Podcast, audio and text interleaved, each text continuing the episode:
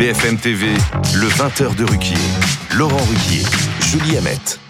Vous regardez BFM TV et merci d'avoir fait ce choix. Avec Julie Hamet jusqu'à 21h, nous allons lancer un débat autour de la cancel culture à partir de ce qui est arrivé à l'œuvre euh, liée à Gérard Depardieu, euh, œuvre dont on disait que peut-être elle ne serait plus euh, diffusée sur les chaînes du service public. Finalement, vous nous donnerez plus de précisions dans un instant, cher le Julie. toujours. Mais avant ça, on a évidemment notre rubrique Tous au poste qui nous attend. Moins de deux minutes avec les humoristes qui vous ont fait rire ce matin sur les différentes radios à propos de l'actualité du jour.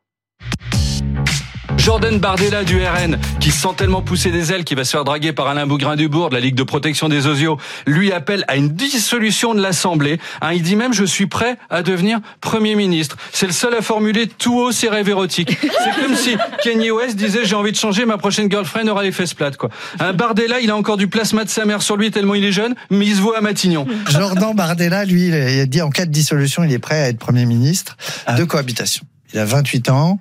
Jamais eu un vrai boulot et il veut Matignon. Jordan, calme-toi. C'est pas parce que t'as acheté un short chez Decathlon que tu vas faire les JO, tu vois.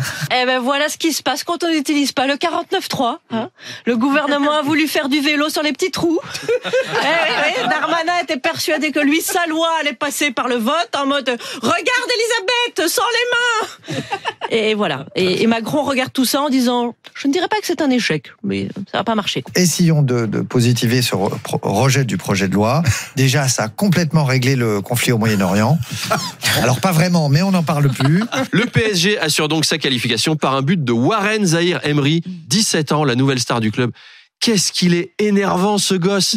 Il me rend ouf. Hein. 17 ans, il joue avec l'équipe de France, il qualifie le PSG, il élimine le Milan AC. Moi, à 17 ans, j'essayais juste d'éliminer mes boutons d'acné, j'y arrivais même pas. Son objectif, c'est de gagner l'euro. Moi, c'était de plus être puceau. 17 ans, chers auditeurs, que on sait que nos ados à nous, c'est pas les mêmes. Hein. Regardez-les les vôtres, avachis sur le canapé comme des vieux sacs à zoner sur TikTok. Euh, T'as vu Frenchy Shore euh, Et à côté, t'as Zahir Emery. Bon, alors les huitièmes, c'est le minimum hein, quand t'as le budget des émirs du Qatar. Les émirs qui dominent les qualifs. Je veux dire, c'est normal. Allez, Joli jeu de mots, mais il a raison. Après tout, Arnaud Demanche, c'est grâce à ce jeune joueur de 17 ans que le Paris Saint-Germain s'est qualifié hier soir.